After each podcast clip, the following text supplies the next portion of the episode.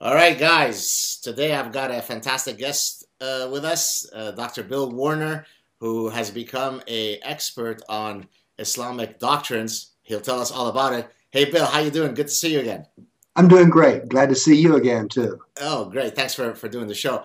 Uh, so I thought, as a, as a first step in terms of sort of contextualizing who you are, uh, you know, you're a professor. You were a professor of physics. You have a PhD in mathematics and in physics. So you certainly are trained in the scientific method. Uh, what led you from that career to now the endeavors that you're involved in today? Well, my study of Islam, I'm a 75 year old man, and I started my study of Islam when I was age 30. Uh, I became interested in Sufism, mystical Islam. And so I studied mystical Islam. I went to Sufi dances, did zikr, uh, listened to Pir Vilayat Khan. And, uh, but I compare Sufism to a marble palace that has a locked door that goes down to the basement. And there's something smelling in the basement that no one wants to talk about, and you don't have a key to the door. So I drifted away from that because there were some uh, dark elements of now what I would now call jihad, but they were just, I didn't feel that they were square in dealing with the issues. And so then my second phase of study of Islam came as a college professor. Uh, I had many Muslim students. And there was a subtle difference between them and me, and I don't mean because they were foreign. For instance, I had students from Africa who were Christian, and I didn't feel this subtle separation. So I decided uh, as a scientist, I always like to study root causes. And so I uh, started studying the Islam again. I read the Quran, this time cover to cover, and then I read the biography of Muhammad. And this was very sobering. So uh, I, when 9/11 happened, my phone rang off the wall with people saying things like, "What's going on?" To one, uh, there were some who said, "Man, you said something was going to happen. How did you know?" I read the playbook. When Osama bin Laden called America to Islam, I went, woo, that's a dangerous call because I knew from my study of Islam that Muhammad called his his opponents to Islam before he attacked them. Right. So after 9/11, I was like, I live in a nation that doesn't know Sikh, from Hindu, from Buddhist, from nothing. And so I decided that I would introduce the world to Islam and that I would do so by making its primary doctrine rational so that it could be understood. So you mentioned at one point one of the uh, Islamic holy texts that people don't necessarily think of when they're thinking of Islam. People, of course, know of the Quran, but you talk about, of course, the trilogy of holy books. Mm-hmm. Uh, can you briefly uh, mention each of these to some of the folks who may not be very familiar with these ideas? Well, first we need to understand why we have to look at these, uh, what I'll call auxiliary texts, although they turn out to be foundational. If you're hip to Islam, and you read the Quran, you go, wait a minute, there's not in this book to be a Muslim. It doesn't tell you to pray five times a day. It doesn't tell you how to pray. It doesn't tell you much of anything about how to support the five pillars. As a matter of fact, oddly enough, the Shahada is not in the Quran. Now you can piece it together, but there is nothing like that. So you look closely, however, and you'll count 91 verses which say that every Muslim is to follow the perfect pattern and example of Muhammad the Sunnah of Muhammad. Well, where do we get the Sunnah of Muhammad? We get it in his biography, the Sirah, a large work in fine print and very difficult English. And then we get it in the Hadith, which is, are his traditions. So now you have all of Muhammad in the Sirah and the Hadith, and then you have all of Allah. So we have Quran, Sirah, Hadith, what I call the trilogy. You then hold, and this is very important, because for most people, Islam is like this boundless jungle of like who can sort it all out. No, no, no, no, no. You can hold it in one hand. So we have circumscribed the doctrine, which is important to know. We're not leaving anything out. Got you. So uh, one of the things that you talk about when you uh, discuss Islam are what you know, often to sort of the layperson appear to be contradictions, right? Uh, it says A and it says not A. And then people say, well, how could that be? And then, of course, you mentioned, and of course, others have, this idea of dualistic logic in Islam, which also links back to a very important concept of abrogation. So if I say, be nice to your neighbors, and then later I say, don't be nice to your neighbors, how do we reconcile these ideas in Islam? Most people make the inherent mistake of assuming that Islam is just like us. So when you see contradictions, you ask the Aristotelian question well, which one's the right one? Because at least one of them has to be wrong if they contradict each other. this is where uh, my study in physics was in quantum physics. And so I was used to the idea of Oh, yeah. dualism. Right. And so all of a sudden I realized, wait a minute, this is dualism, doctrinal dualism. So you, as a matter of fact, almost everything you can study in Islam has two answers. And this was noted even in the days of Muhammad, except they expressed it this way. In Medina, in Mecca, they said, Muhammad, last year you said this, this year you say that. Those two things contradict. What are we supposed to believe here? And now we're touching on abrogation. And there are three verses in the Quran which state that Allah can do basically as He wishes, and He can replace what was good with something that is better. Right. Now, listen carefully to what that said. Something that is weak with something that is stronger. It does not say that the initial one is wrong. Right. So, therefore, Islam is the religion of peace. Yes, that's true. Islam is the politics of jihad and torture and war. Yes, that's true. Well, wait a minute.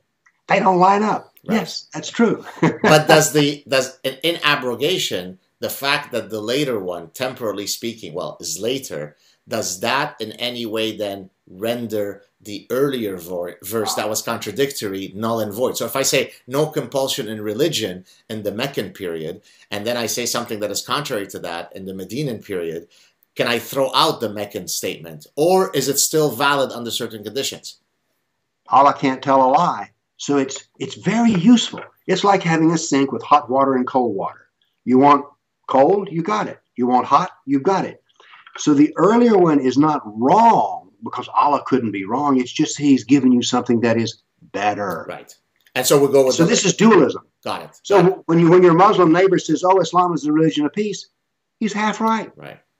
But we Right. need the whole truth. Got it. Uh, well, I think the, the issue of abrogation is one that uh, uh, Ayaan Hirsi Ali, whom I, I'm, I'm imagining, you, are you familiar with who she is? Ayaan Oh, Hirsi. of course. Of course, What yes. a wonderful woman. Yes. Uh, in her latest book, I mean, she, I'm not sure if she uses the term abrogation, but she probably does. But she talks about, you know, Meccan Muslims versus Medinan Muslim, precisely because she recognizes that doctrinally speaking, uh, Muhammad in the earlier period was actually preaching from a position of peace and you know plurality and tolerance. But of course, he attracted I don't know the I don't remember the exact number, maybe 150 followers in in a profoundly uh, dedicated time period. Was it eight years or 13 years? What He was preached. This is the summary of Muhammad's life. He preached the religion of Islam for 13 years and garnered 150 followers. Exactly. He then went to Medina at the insistence of the Meccans. They, they basically ran him out of town. Right. Uh, and there he became a politician and a jihadist. And I'm not making this up. I mean, it is clearly written in this way in the Sirah, the life of Muhammad. And now what's important is he averaged an event of jihad every week, but no, every month for the last nine years of his life. Right. So his, his he was overwhelmingly successful. Right. So his his uh, as somebody who studies persuasion uh, as a consumer and evolutionary psychologist, uh, he became a lot more persuasive when he changed his persuasive persuasion tactics. 150 customers the first few years, and hundreds of thousands very quickly Well- in the second period. Right. To use your term, it was absolute market saturation. Every Arab became a Muslim. Right. Right. So he found a plan that worked. And we need to understand this that if Muhammad had not turned to jihad, we wouldn't be holding this conversation because Islam would not have existed. Right. He, when he died, using he, he would, there would have been fewer than 400 Muslims when he died, Right. and he wouldn't have, so it wouldn't have existed. It was jihad that made him successful. It was politics that made him successful. Well, I, I've I've used uh, the following uh, biological analogy when describing uh, the spread of various religious memeplex. Right? There's a term that Richard Dawkins introduced in his uh, 1976 book called The Selfish Gene, where he talks about a meme. Right? A meme is the cultural analog of a gene. So in the same way that genes spread through populations, meme infect brains. Memeplexes are collection of memes. So religion is a memeplex. Now, why is it that Judaism is a highly non-viral memeplex, whereas Islam is? And I argue, and I think others have as well, that there are specific doctrinal content within Islam that permits for its, you know, capacity to infect, right, to to spread, uh, right. So, for example, the fact that you are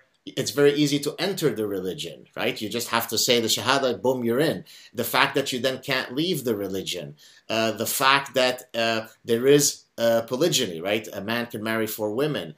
Uh, you know, every possible mechanism within Islam is there to promote its spread. Whereas in Judaism, it's pretty much the exact opposite. You want to convert to Judaism, you have to jump through a million hoops. By the time that you go through these hoops, most people say, "Oh, screw this! I don't want to be a Jew anymore." Uh, so I think I think that it's. I mean, so forgetting about the fact that it was spread in many places by the sword, just the doctrines support its spread. Correct? Oh, it does uh, how long will jihad be waged? Until every mouth proclaims the unity of Allah. Right. So, and then the Quran, of course, is considered to be a universal doctrine, document that applies to everyone. And that, so it has a stated goal of world rule. I mean, and they're very clear about this. Uh, this is not subtle. And actually, I've, I've, I've uh, some people when they say, you know, Islam is a religion of peace. I mean, again, in a in a in a Machiavellian sense, that's true because you talk about, you know, the world has to be united under the uh, flag of Allah, at which point uh, peace will reign. And hence we are striving towards peace. And so, in, oh. in, that very limited meaning of the term, it is true that it is a religion of peace. It is. Once you accept the Sharia, right. and whatever terms those are, you can either accept it as a believer or as a dhimmi. Right. But once you do that, you have peace. So it is the religion of peace. It's just that the ticket price is quite high. Maybe, maybe you could explain uh, uh, a term that you just used, which is very, very important concept, that of a dhimmi. Please go ahead. Ah, the dhimmi, D H I M M I. Right. I always, I always amuse myself by telling people in the audience, now I'm going to teach you a little Arabic, but it would be very painful, painless rather. Right. oh, actually, when you learn what a dhimmi is, Dhimmi is a concept that everyone should know. It is uh, basically an agreement to a contract, and the contract is I do not accept Allah, I do not accept Muhammad, but I will live within the Sharia. That is, the Sharia will govern the marketplace of ideas, all the exteriors. I can practice my religion, but I must subjugate myself to the Sharia, and I have to pay a tax called the jizya. And uh, so, if you do these things, and by the way, Islamic State has stated, you know, pay the jizya. Now, there's an interesting thing that about the dhimmi, which most people skip over. You can be a slave under Islam, but a dhimmi has a peculiar quality. The dhimmi must be humiliated. Right. So must you, you, you must remind him of his subjugated place. Yes. So, therefore, in many cases, the dhimmi to pay the jizya has to kneel down low, hand the money, and then he's slapped or his, bull, his beard is pulled. Right. So the and the, the dhimmi is also humiliated by clothing requirements. They can't. Oh, there's your phone. The the dhimmi is humiliated by peculiar clothing requirements. They can't carry weapons. They can ride a donkey, but not a horse. Right. So the dhimmi has to be humiliated. So this is, and by the way, let me explain something about the spread of Islam. Most people say, well, convert or die. No, you must merely accept the Sharia. But being a dhimmi produces a Muslim over a long enough period of time. Let's take the country of Turkey. It used to be Anatolia, Asia Minor. It was a Greek Byzantine country, and it was all Christian. And now it's Islam nine, invaded. Yeah, go ahead. Sorry, go ahead. Islam invaded. Now it's 99.7% right. Muslim. This did not happen under convert or die. This happened under being a dhimmi.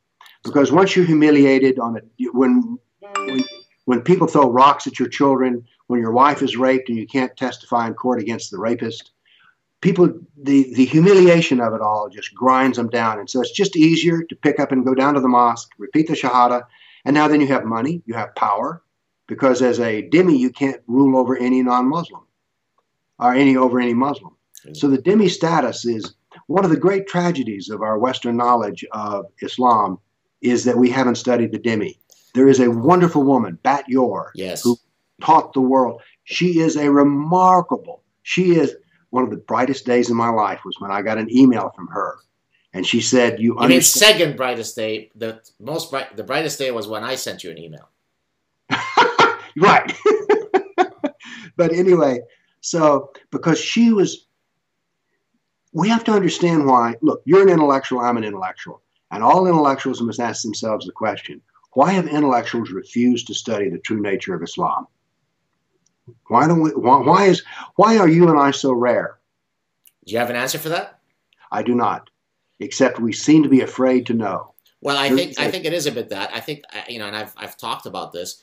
I think what happens in academia is well, in, what what's happened I think in general in the West is that uh, it's been infected by several uh, frameworks that have, uh, if you like, parasitized our ability to reason and to survive. Right. So, for example, postmodernism says uh, you know everything is relative who are we to judge uh, cultural relativism builds on that moral relativism builds on that political correctness uh, builds on that so you take all of these various factors and if you like it beheads the intellectual metaphorically from having from using his or her tools of reasoning because they are so afraid to say something that would cause somebody to accuse them of being a bigot, a racist, of Islamophobe. And so I see it. I mean, you're you're no longer in academia, but I'm I'm entrenched right in the thick of things.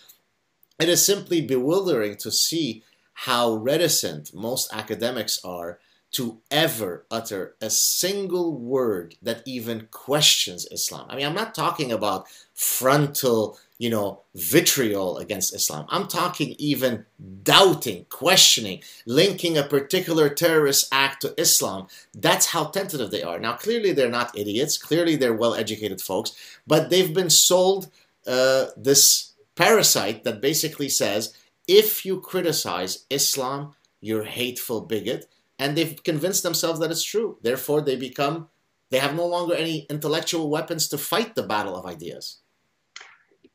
This, by the way, is we see the perfect fusion of the left and Islam. Right. Because the left are the outriders of Islam. Right. I, this is speculation, but I think the left sees themselves as the hammer and Islam as the anvil. And between them two, they have a common desire to destroy our civilization and replace it with a utopian one. And by the way, Islam is a utopian vision because they don't promise you misery, they promise you paradise. Right. I mean, they I mean, it's a beautiful, wonderful thing. Everyone has his place in society. Women are in their right place.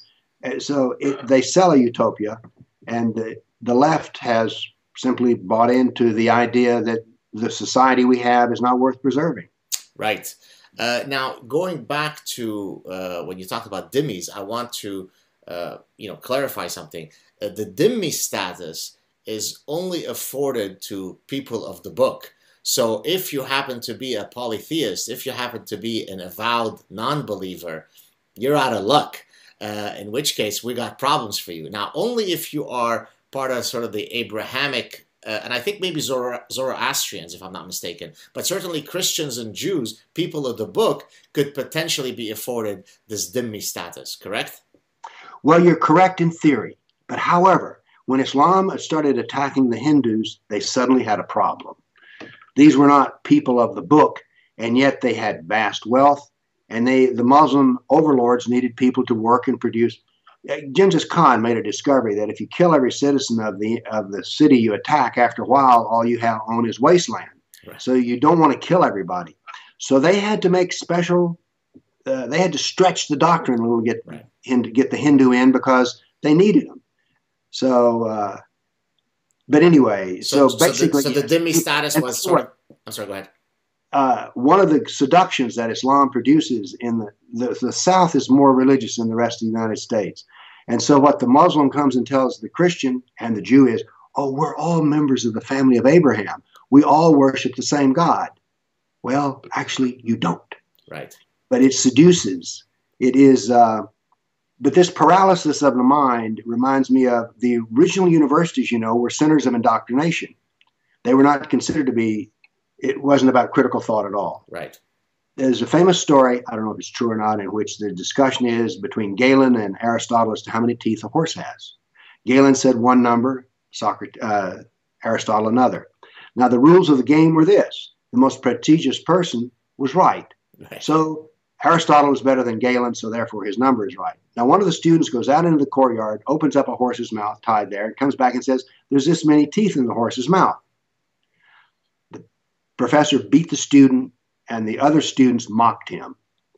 And so, therefore, we see the same thing in the universities today. Critical thought, fact based analysis is simply I gave a talk at Vanderbilt University on statistical analysis of Islamic text, a neutral term, a neutral discussion. I do things like 51% of this, da da da da da. We're going to talk about that, by the way, but go on. Yeah. Okay. But anyway, when my talk was over, a man stood up in the back of the room and started screaming at me, pointing his finger and screaming at me. You're an idiot. You know nothing about Islam. You've insulted years of my work. You should never be allowed even on a campus, much less to speak to a campus. And then he started looping. You're saying the same thing over and over and over again. That was the head of the Islamic Studies department. right, right. There you go. Screaming, foam flecked.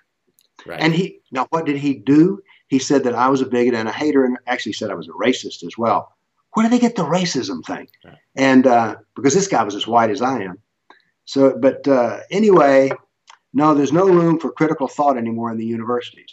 Let's, This- I'm sorry. I want to bring in. Sorry, finish your point, and I'll. I'll But what I'm saying is the death of critical thought in our universities is the death of our civilization. yes, absolutely. Uh, you you mentioned what you refer to as statistical Islam. Let me. So I would call it a content analytic approach, and let me sort of give a introduction to this. So in my own work, so in, in f- several of my books, I talk about uh, fossils of the human mind. Uh, so if you want to study uh, aspects of human nature, uh, you know, a paleontologist, if he wants to study the evolutionary history of a species uh, or related species, goes out into the field and using skeletal remains or, or fossils, uh, he, he or she can reconstruct the phylogenetic history of a species. Now, of course, human brains don't fossilize, but what does fossilize are the cultural products that are left behind by human brains. So you were mentioning earlier Aristotle and uh, Galen.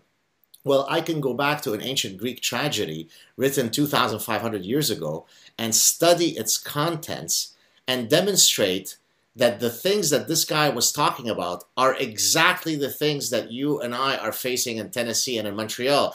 It's sibling rivalry, it's sexual jealousy, it's paternity uncertainty, it's parent child offspring, it's intra sexual male male rivalry it's all the juicy stuff that that makes our human nature and so i argue that you could study these cultural products song lyrics literary narratives uh, movie plot lines religious narratives because they will tell us some profound things about human nature because these cultural products come from many different cultures across many different eras and so I was very excited when I saw you applying what I would call a content analytic approach, studying the content of a stimulus. You use exactly that approach, which you call statistical Islam, in your work. This is, I think, some of the beefy part I think, of our discussion. So please go into detail to explain what it is that you do with that particular initiative. Well, first off, I'm a scientist.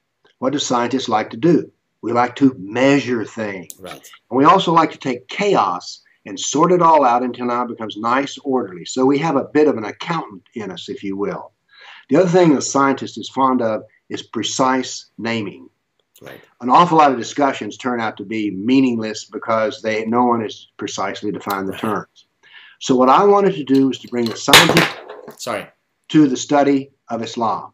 And the reason I wanted to do this was is that I realized first off I needed to do the simplification of the material. Let me explain something to you. Upon reading the Quran, it is very clear to me that the book has been cooked.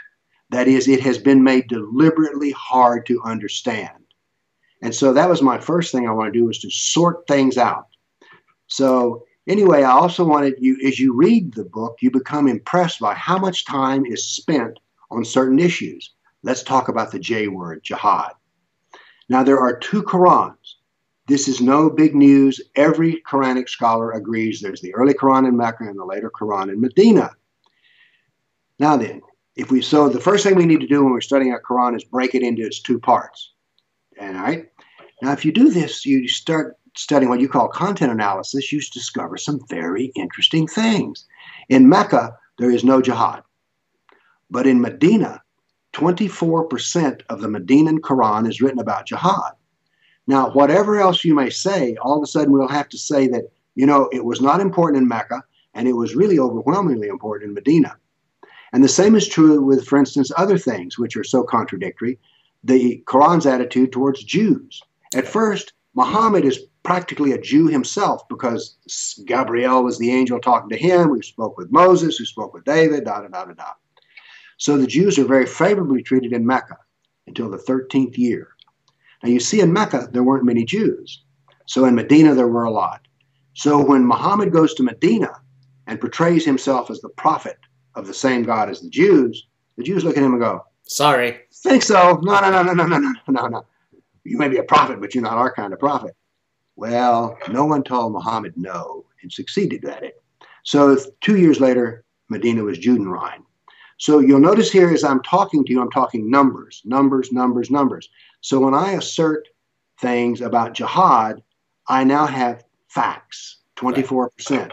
Now, whatever you want to make of that, you can. But so, first off, as a scientist, I simply wanted to measure things so that I could make intellectual points because I think that the understanding of Islam is the most important thing we can do today. Now, let me give you one more thing about my statistics.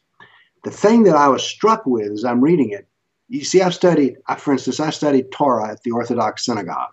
I've studied Buddhism. I've studied Hinduism. And what I've always done, I studied with a teacher in that school as well. So that's the reason I went to study Torah at the Orthodox Synagogue, and Rabbi Saul taught the class. So we want to study the original material. And I've now lost my train of thought. Oh, ah, yes, I'm forgetting.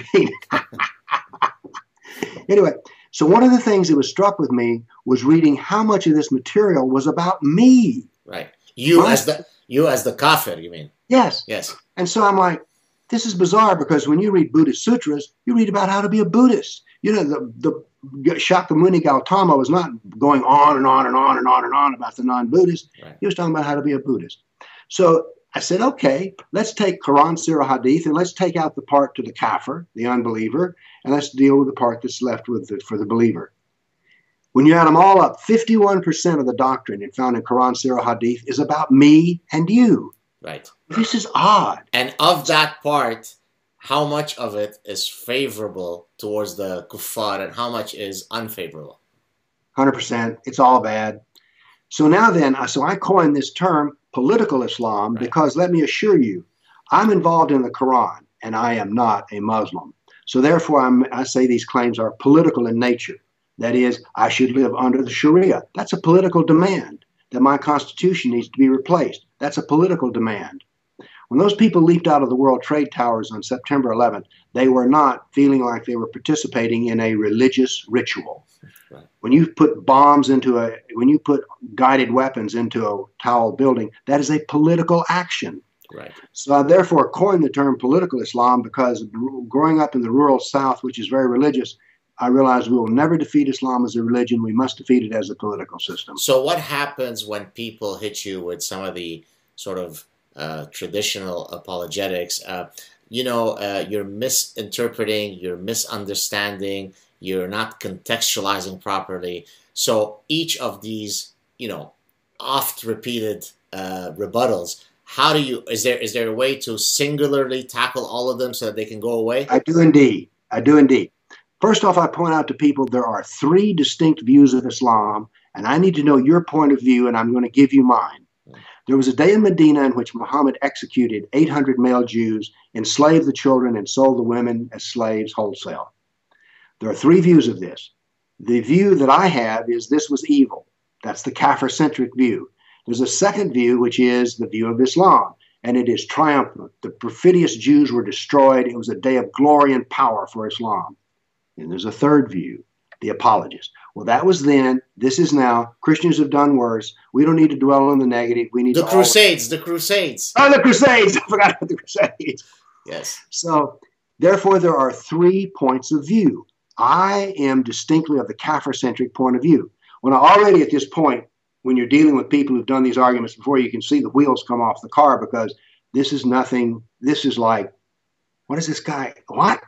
When you talk with a Muslim and you tell him that 51% of the trilogy is about the kafir, he doesn't know squat about this. He never thought about it.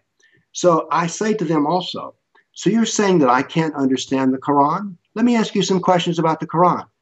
Is it universal? Well, yes, it is. Does it apply to all humanity? Yes, it does. So you're telling me that a book that applies to me, I can't understand even though it's about me? Right. Interesting. If that's true in general, it's true in specific. I challenge you to show me the verse, the hadith, and the paragraph in the seerah that I cannot understand. Sir, step forward. Show these to me because I say they're not there. Well, they, they, they, they, they, they could use the dualistic logic that we mentioned earlier, which is to both say at the same time, right? Quantum physics, to both say that it is temporally contextual and it is universal and time invariant. Both can hold true. So, so they're they're not lying, right? Uh, go ahead. But anyway, I, cha- I always challenge them. Show me the verse I cannot understand. Right. And they're clueless. Right. I mean, they don't have it. They're just mouthing. I find that the apologists from the West who try to debate with me, they're really weak. Right. I mean, they're pathetic. Well, I uh, think, but I think some of the better Muslim. Brotherhood types, they're better at their arguments. But even when I roll out the statistical work, they're like, "Huh? Right. Now, what do you tell people? So there's, I call it sort of the infinite, infinite loop of delegitimization strategy. So they'll start by, and when I say they, I'm talking now about guys who are serving as the classic apologists. Uh, they start by asking you questions, uh, and if you don't answer any one of them correctly, then you're no longer a valid critic or messenger for that particular endeavor. So we can start off with, uh, well, do you speak Arabic? Now, in my case, I would say yes. That's my mother tongue. Oh, geez, I can't get you on that one. But but you but but you haven't grown up. You're you're from Canada. You haven't. No, no. Actually, I grew up in Lebanon. Okay, damn, I can't get you on that one. so now we keep going down. Uh, have you studied at Al Azhar University? Right, sort of the the the mecca. Forgive the pun of uh, Sunni Islamic, uh, you know, theological studies. Well, if I say no to that one, ah, there you go. But we could keep going back to Are you one of the faithful companions of Muhammad? Well, no, I'm not because I live in the 21st century. There you go. So you can't understand the subtlety of the time period. You can't understand Quranic Arabic philology, and therefore this negates you as a serious uh, comment, uh, commentator on this issue. So how do you get around that? I mean, obviously it's duplicitous, it's idiotic as a strategy, but yet it's a very powerful one. How do you deal with that type of line of arguments? Well, first off, I always like to ask. Let me ask you a personal question, sir. Have you read all the Quran? I've never met one that did that gives these arguments. Have you read all of the Sirah? Have you read all of the Hadith? And have you read all of the Reliance of the Traveler? Right. That is, I'm already pushing back because they've never read any of this stuff. Even if you're dealing with a Muslim, they I've, no Muslim has ever read all of Bukhari. Right. Get out of here. 7,000? I have. By the way, just for people to understand, uh, since some may not know what we're talking about, Reliance of the Traveler is sort of the definitive uh, treatise on Sharia law. Uh, and so maybe that's a nice segue to turn to next. Uh, you often hear amongst uh, typically uh, sort of westernized imams, and the one that comes to mind in my case is Imam Rauf, who was the so-called Ground Zero mosque guy. He was doing the rounds on all of the American stations, saying, "I mean, are you kidding me? Sharia is almost indistinguishable."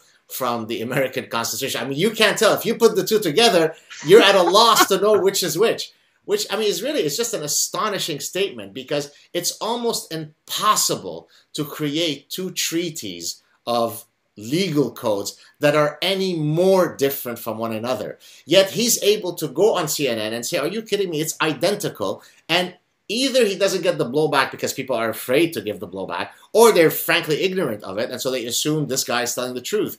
So why don't you clarify us for clarify for us how overlapping is Sharia with the American Constitution? Well, they both involve ink on paper. That's it. It ends there. It ends there. I mean, one of the things, when I first started, I did my study at home after 9 11.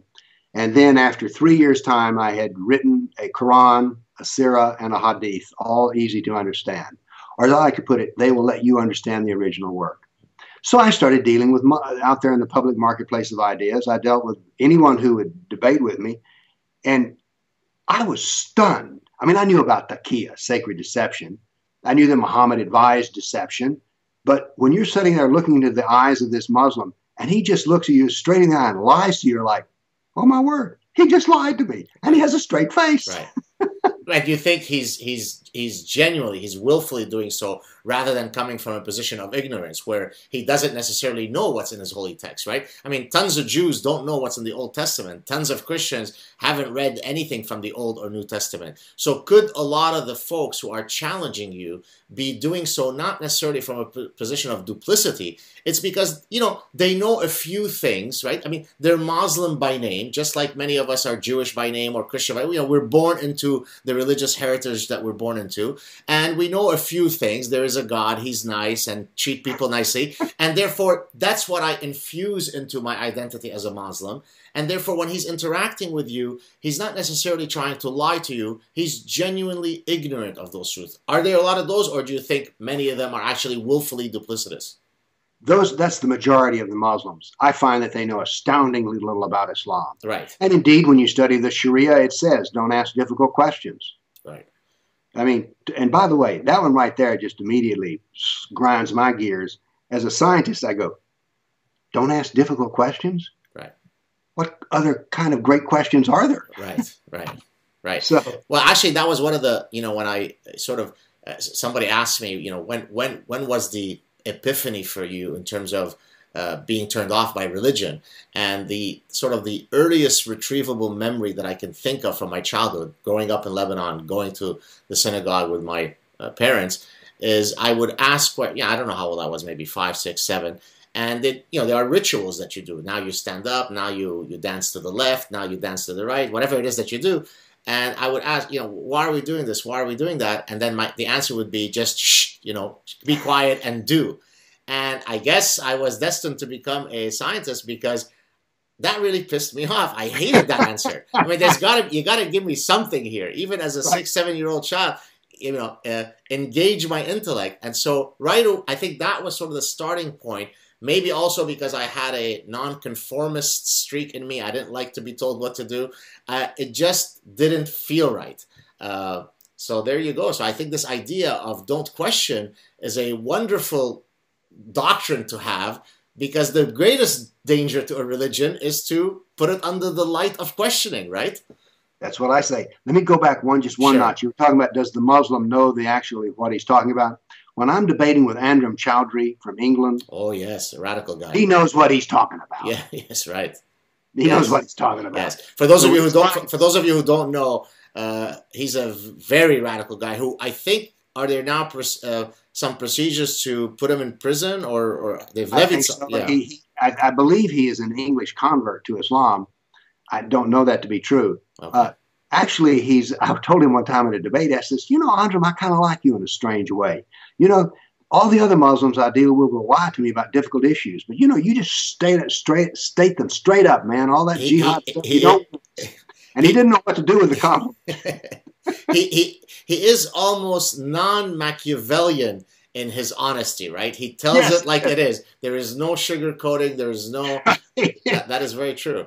Uh, But I think, I think that the police and politicians have actually said, you know, if he believes in what he says is true, I don't think we need him in our country. So, uh, So now, do, so if the majority of whether they be Muslims or Christians or any other faith uh, are actually adherents to that religion more by tradition, more by accidental birth, not because they actually know the text. So might a strategy be to try to resolve some of the the grand problems that we're facing today simply be to ask people to spend the necessary time to familiarize themselves with their religious texts and then allow them to come to whatever conclusion that they want to come to. In other words, they don't have to believe what Bill Warner's analysis is, despite the fact that it is rigorous and it applies a scientific method. Why don't you, meaning not you, the person in question, why don't you simply promise that you will dedicate the necessary time, the one week, two weeks, three weeks, to actually learn those texts rather than relying on George Bush telling us what Islam is or Barack Obama telling us what Islam is. Why don't I just spend the time to find out what Islam is? And maybe I will find out that Barack Obama and George Bush are exactly right. Or maybe I'll find out that they're not right. But I think the problem is that most people, frankly, are cognitive misers, right? They're, they're, they're, they're intellectually lazy. So I'd rather just hear the one sentence from Obama or Bush that confirms to me that all will be good. That's what I call the ostrich brigade, right? It's Right. the guys who put their head in the sand and hope. Right. So, I mean, is that ultimately the problem? It's a war of information, and if you get people to consume the information, things will get better. I find that in almost every case. Uh, Let me give you an example. When I'm talking to Christians about how to convert Muslims, I say, you need to understand when you preach Jesus and the Gospels, you're drawing water from a poisoned well. What you want to do is to teach them about Muhammad. What you want to do is to teach them about Allah. That is the way you change them, is you teach them what they're supposed to believe. Right. And I know of uh, one minister who's a former Muslim who's a, a preacher in northern Iraq, and he says, I convert roughly 200 Muslims every six months. And what do I do to them? I ask them the question Do you like Islamic State? You don't? Well, let me show you how Islamic State is pure Muhammad. Right. Is this who you want for your prophet? So I find that the answer for the Muslim and the apologist and for the non Muslim or the Kafir is to know Muhammad. Right. So when somebody says to me, Well, I know this Muslim and he says la la la, I say, Stop right there. Right. I know a Muslim whose name is Muhammad. And if you agree with him, you're right. And if you don't agree with him, you're wrong. So let's skip your friend and deal with Muhammad. But you know what? That that you're exactly right, and I've written about this. But I think people, you know, navigate through the world through the social interactions that they have. Right, their personal anecdotes is what shapes their worldview. Right, and therefore, if I can go through my memory and think of thirty Muslims whom I've interacted with in my life, all of whom are lovely, peaceful, kind, secular, liberal, then that is going to carry a lot more weight in shaping what I consider to be a Muslim than reading some abstract book that I don't have time for. And I think therein lies the main problem, right? Most people are decent people, so they turn to their you know their personal histories their personal histories is that if you take a random sample of muslims most are going to be nice genuine lovely people just like the hindu and the non-believer and the jew and therefore that's what i'm going to rely on in my conversation on islam. I don't care about your quote from the hadith. That's you know that doesn't apply anymore. But ahmed my current friend he's the real depiction of islam. And i think until we're able to sort of get over this disconnect between you know criticizing or using individual people as the model of the religion versus the actual text we're never going to be able to, to have an open conversation about this, right? I, I agree with you totally. But I do go further ahead and say, okay, you like to talk about your nice Muslim friend at work.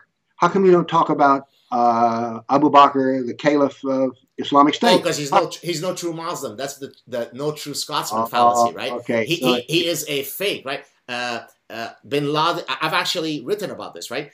I've had conversations with you know hardcore, serious, you know uh, Muslim guys who know their stuff. Every single quote that I come up with from the most serious Islamic scholars, the rebuttal is always, but he's no true Muslim, right? So I could take Yusuf al Qaradawi, right? The most known Sunni Islamic cleric from Al Azhar University, whose show is shown to 60 million Muslims, who's the spiritual leader of the Muslim Brotherhood. Guess what, Bill? He's no true Muslim. well, I'm not sure what to do with that other than to point out they're inconsistent. And, and what is your criteria for choosing a true Muslim? Right. You see, I have a criteria for choosing Muslims, and it's not my personal affection. My criteria for choosing a Muslim is the Sunnah of Muhammad and the Quran. So that's my, if you say a Muslim is good, bad, or indifferent, I say, how does he measure on this scale? And the scale is Muhammad. Right. So I have a rational reason for explaining to you why I believe this, and yours is one of affection Right. and Right. fear. Right. So I try to deal with that. And I also, I mean, I also don't try to drive it home too hard when I'm dealing with apologists for Islam, but I do try to create some doubt within them. Right. And I point out to them, I can explain everything about Islam, the good Muslim and the bad Muslim, or as you call them, the bad Muslim, and you can only explain yours is like, well, they're not real. Right. So actually, your intellectual argument is on sort of a weak basis. Right, right. Now, given the fact that you know you you come from an academic background, you're using sort of a dispassionate methodology uh, to to analyze this stuff. Does that, in a sense, protect you from some of the vitriol that other people in this space who may not have your profile, for example, Sam Harris, who's obviously a highly respected intellectual, uh, you know, who has a PhD in neuroscience, uh, you know, will receive tons of blowback uh, because of his mode of delivery, which sometimes can go awry from the perspective of the ears of those who wish to, you know, to, to criticize him. Now, in your case, I get the feeling that you're, even though you're taking on some very serious issues and coming to some quote problematic conclusions, you're not as exposed to some of that vitriol. Is that correct? That is correct. Now, why? What? What? How do you explain that? Is it? Is it what I said, basically? Well, first off, when I talk, I never raise my voice. Right. I probably raise my voice more talking to you than I do in delivering a talk to uh, to an audience. That's just your affection towards me coming out. Well, I can sort of just I don't have to put the, the corset on. I can just whatever. Okay. When I'm in front of an audience, I'm on a high wire. I'm and I don't have a net. If I'm being interviewed on uh, Czech television, I first off, I've learned a lot from being on video, and that is if you're pleasant and have a relaxed face, it is amazing what you can say. Right. If you just don't raise your voice. And the other is when I appear in public, I normally have a bow tie on. And I wear a bow tie, as I explained to my granddaughter, for a simple reason. I wear glasses with heavier frames and a bow tie. I look like a geek. so that so you engage in self emasculization. Yes, because geeks and nerds are harmless and they can be smart, but they're harmless. Right, right. So therefore, I this is a intellectual disguise I wear. All right, I I, I wouldn't wear a, a rebel flag T-shirt, so I look like an egghead, and I speak softly and I speak rationally and I smile a lot. It is amazing how much you can get by with that. Right. And also, I never insult. If I'm dealing with a Muslim, I never insult them. I never insult anybody. Now, I've been insulted a lot, right. but I never return fire. Have you ever had any physical threats for, for your People work? ask me that all the time. I have a talk that's on YouTube called Why We Are Afraid. And the reason it got that title was the three most common questions I'm asked are Is Obama Muslim? Uh, is Obama Muslim? Oh, oh, what's the difference between Sunni and Shia? And aren't you afraid? So I've learned that most people are afraid of dealing with the question. If you ask me that question, there's a reason for it. Right. So, and and by the way, yes, and I reply to my audience if I'm asked that in public, aren't you afraid? I go, well, of course I'm afraid. Do I look like a damn fool? right. But I do what I need to do. And so, but I'm trying to be low key about it. I try to be as pleasant as possible. Now, that pleasantness does not extend to not intellectually contradicting you on what you say. Right. Right. I'm very aggressive intellectually, but I'm not aggressive emotionally. Right. Does that make sense? No, it does because I think oftentimes people will respond to the cosmetic cues rather than to the substance. So I think you're exactly right. If you if you speak in a very you know forceful style, then somebody might dig in their defenses, not necessarily because of what you said, but for how you've said it. And so the fact that you've got sort of this disarming personal style, I think definitely helps your cause. I've got, I think, two more questions, and I know you're you're on a tight schedule, so then we, we can wrap it up. Uh, my next question to you is the following: there there are several people in this space, you know, in this sort of debate on Islam, uh, that have come up recently. You know, high profile people who are offering, you know, different optimism when it comes to the possibility of a Muslim Reformation. The idea being, of course, that the other Abrahamic religions have gone through Reformation, Islam hasn't, and if we can find the doctrinal path to lead us to a Reformation, then things can be well because we could modernize Islam to be compatible with Western secular values, blah, blah, blah. What's your position on that? Is this uh, a completely useless initiative? If yes, then what do we do? Uh, if no, how do we go about it? Well, First off, we need to examine the word reform. Right. Reform means to basically go back to the roots of the foundation. And that's what happened in Christianity, because at the Reformation of Christianity, the Catholic Church had drifted off into what could only be called magical thinking, and that's a kind term for it. There have been already, ref- we need to notice two things about this talk about Reformation. Number one, it comes mostly from the Kafir, not from the Muslims. They don't need to reform because they're they're they're happy. The other is we've already had reformations. I give you the Taliban, I give you Al Qaeda, I give you Islamic State. Those are, read carefully what Islamic State puts out. They are clearly a Reformation movement. Right. They insist upon the fact that they're a Reformation movement. One of the things about Islamic State is, and I sort of grade their papers with every new issue. First off, they get an A plus in Islamic doctrine. Everything they say is impeccably correct and almost tediously listed. I mean, there's there's somewhat of a Talmudic approach to these people, right. and they say it's this, it's this, sex slaves. Well, here we go. Here's all the hadith about sex slaves, and they pointed out something that I hadn't noticed. There was only one companion of Muhammad who didn't have a sex slave. So they are reforming Islam, and they are insistent upon this. They're insistent upon, and everything they say that they're supposed to have a caliph. That's true. So it ha- we already have Reformation. And I want you to notice something here. It is mostly the non Muslim who calls out for the Reformation. Why should Muslims want to reform? It's working like a watch. It's been working for 1400 years, and the process of Islamification of the world has never been going faster. Well, I guess, well, you're right, but there are some secular Muslim voices who recognize genuinely, honestly, and I know many of them, and I've had many of them on my show, uh, either they now consider themselves ex-Muslims or they still find a way to navigate through what to me strikes me as a contradiction that they want to modernize Islam yet they're still practicing Islam. So it's unclear which parts they choose to ignore or go by. But there are genuine folks who are Muslim who say, look, we have to reform our faith.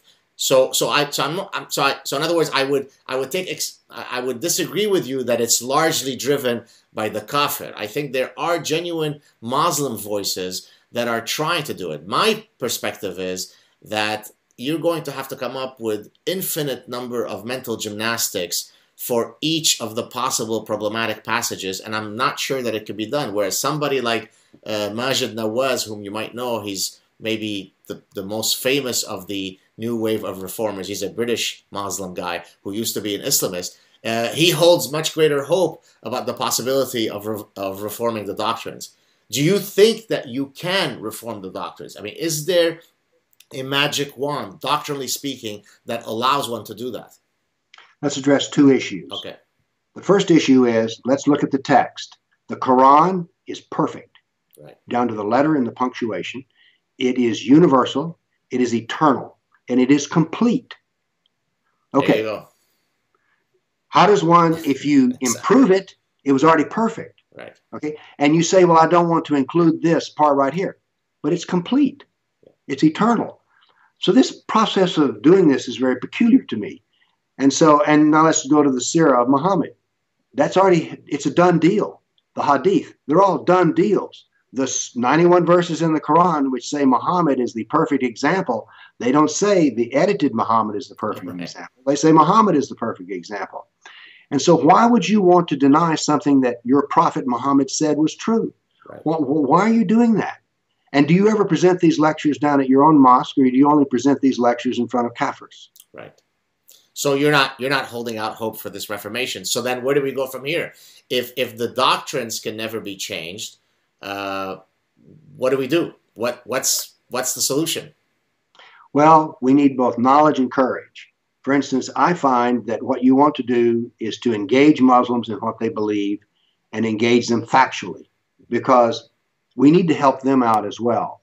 You have to understand that there are people who are trapped inside of Islam as well as those who want to reform it. So I'm all for the public marketplace of ideas. That is, I'm for open, free debate because I think that what will happen is if we can ever, in an arena of open, free debate, Islam cannot sustain itself. It is not given to logical thought. In the end, you just have to be overpowered. Right. So I'm I'm for I'm big I'm big for debate. I'm big for discussion because I think that look I come back to it. I'm trained as a scientist. I like being a scientist, and I think that logic can prevail. And I want to see it. We have to understand something. We have never lived in a society, and ever in human history, that understands Islam. It's, the explanation and knowledge of Islam has always been with experts. Right. What I want to do is to, to, to democratize this issue such that a a 14 year old kafir child in high school can talk to his 14 year old Muslim brother and ask him difficult questions, not mean, snarky questions, but make it so like, I don't understand this. Right. So, in some way, I'm a hopeless fool in that I believe that truth can prevail. and that logic is supreme. From your lips to the cosmos's ear. Uh, last last question for you. Uh, I receive a lot of uh, messages, innumerable messages from all sorts of folks telling me, look, we'd like to contribute to the discussion. We'd like to the, contribute to the battle of ideas uh, because they, they really feel helpless in that they, yes, they could consume information. They can go to Bill Warner's website and read about his analyses, and then they could go to an Islamic website and read about their perspective. So, in that sense, they are engaged, but they don't necessarily know what to do next, other than being passive consumers of information, which is an important element. They don't know what else to do. Do you have any strategies or any recommendations that you could offer people who wish to contribute in their own small ways to the debate, to the discussion, to this issue? Actually, I do. Okay, go for it. I have been, for 14 years, I've been educating. this sounds for, uh, too big to state, but I've been educating people all around the world about Islam. And we have now reached the critical threshold of not what is the nature of Islam, but what are we going to do about this?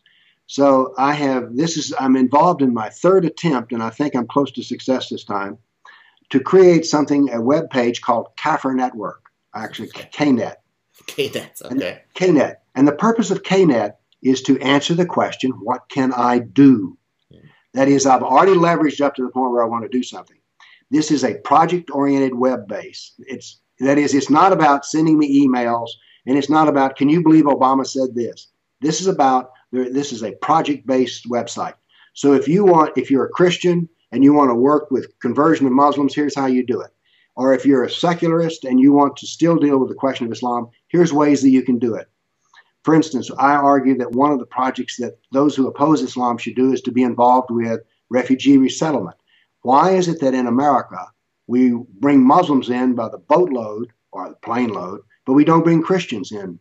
Right. So if you could bring about standing up to bring in Christian refugees, in some strange way, you're helping your own civilization and opposing Islam. So what I want to do is, oh, here's an example. I've got a brochure called Voices for the Voiceless that does not mention Islam and does not mention Muslims. There's a process which I call the brochure brigade, in which every time there's a public meeting that involves Islam, three or four people show up and all they do is hand out brochures about the greatest human rights crime in the world today, which is the persecuted religious minorities. Remember, it doesn't mention Muslim, it doesn't mention Islam, but it raises a question. So, what we will have on this website are projects. You can talk to other people who are doing this. You can, for instance, you can have a library project in which you go to the libraries that are within your prevail and say, look, here's a list of books we're spending tax money on. I want to see these books in our library. Right. So it's a project based business. It is not explaining to you the Quran. So now the trouble with this here is I'm now selling what used to be called vaporware. That is, this site is under development, but I've already screwed it up on three of them, and I think this time I'm getting it right. Keep your fingers crossed. Well, I, I think I, the way I like to end it is to say, look, uh, it's important for people when they're listening to you that they recognize that you're not, and I, if I could take the liberty to speak for you, uh, you're not attacking people. You, no. you are, but but that's it's so important to keep repeating. I mean, I repeat it, I repeat this ad nauseum to the point where I wonder whether I should be still repeating it. But I think it, it, it is always important to repeat because so many people will be triggered, if you'd like, by this inability to distinguish between criticism of individuals and criticism of an ideology, right? Uh, whether Islam is compatible or specific doctrines of Islam are compatible with Western secular, you know, liberal democracies is something that we could discuss. And whichever conclusion that we arrive to, says nothing about our personal affection and the rights that we believe individual Muslims should hold just like anyone, everybody else. It should be a given that that's a true statement. But regrettably, too often in the public discourse, the minute that you say something against Islam, that means you're hating against Muslims. And there is no such confusion, right? You don't have, I know you, I think I've gotten to know you well. I don't detect any rancor in your heart, right? There is no hatred. You are talking about an ideology and whether that ideology is consistent with the type of liberal society that we've created here. If yes, great. If no, this is how I'm going to tell you that it's not consistent. So you are really a guy who is talking about ideas rather than stirring up any hatred towards hmm. any individuals. Have I have I summarized your heart well? Uh, you have, and I even have a slide when I give a lecture on statistical Islam, in which I show, excuse me, the three books, the Quran, the Sirah, Hadith, and I say this is what I discuss. The next slide shows a woman in a niqab with a mask on, and I say this is a Muslim. Now, right next to it is a picture of these three books. These are books. I don't discuss Muslims. I discuss these books and the ideas in them. Exactly. And it, that seems childish that I have to show them a picture of a Muslim and a picture of the books. But I finally realized, no, I need to show them the you picture do. of the books and the picture of the person. I don't know who this woman is. I'm not attacking her. And that's exactly what Ben Affleck did when he appeared famously with Bill Maher, Bill Maher on, uh, you know, with Sam Harris, where Sam Harris starts to, you know, give some you know, very clear facts that could be verifiable uh, regarding Islam, and then the other guy says, no, you know, you're being gross, you're being racist, right? Uh, so, you know, we have to get rid of this instinctual reflex, which comes from a decent place because people rightfully don't want hate to propagate, right? So they don't want Muslims to be targeted as individuals. But hey, their doctrine, the doctrine that they subscribe to, is perfectly fair game, as is communism, as is oh. socialism, as is Judaism, as is anything, right? As scientists, we we submit a paper to a journal expecting that it's going to be butchered and sliced up by the reviewers. That's how science operates. So why is it that my work, after I've, I've put three, four years of working on a project, could be trashed, could be rejected by a journal? I could spend years working on something for it to be clobbered, but yet there is an ideology that is completely untouchable because it would be offensive to talk about it. No, that's offensive. No ideology is off limits. And the sooner that people know this, uh, the safer the world will be, right? It is. And I'll add one more thing. Now, as an intellectual, I find the study of Islam intriguing. Right. That is, it's not just, not, it's difficult at first. It used to be there was an excuse you could make. Well, it's too hard. No longer. Quran, Sirah, Hadith, Sharia, all of these have been made easy to understand. So I would encourage people not only to study this material, not only because it's useful politically, but it's just interesting. Right. So I, I mean, I'm an egghead. I'm an intellectual. I admit it. And I call other intellectuals like you and me to like, come, let us reason together. That's what I say. Beautiful. It's been said better earlier, but beautiful. Thank you so much. Any uh, now, I know that on your website you've got you know copies of your book, so I'll probably put a site. I mean, mm-hmm. the address to your website. Is there anything else? Do you have a Twitter pay, a Twitter account that you'd like to promote, or is that should I just put up your? No, you can put the web page, and now they let me quickly here click through, and I, I never can remember what my Facebook page is done done here. I'm going to my Facebook page just so you can. Uh, it's Bill Warner author. Perfect. Okay. I'll anyways, I'll find it. I'll put it up. Hey Bill, stay on the stay on the line. Uh, we're gonna end the conversation here. Thank you so much for coming on. I hope people enjoyed our conversation. Talk to you soon, buddy. Great. I've enjoyed it. Cheers. Bye. Bye.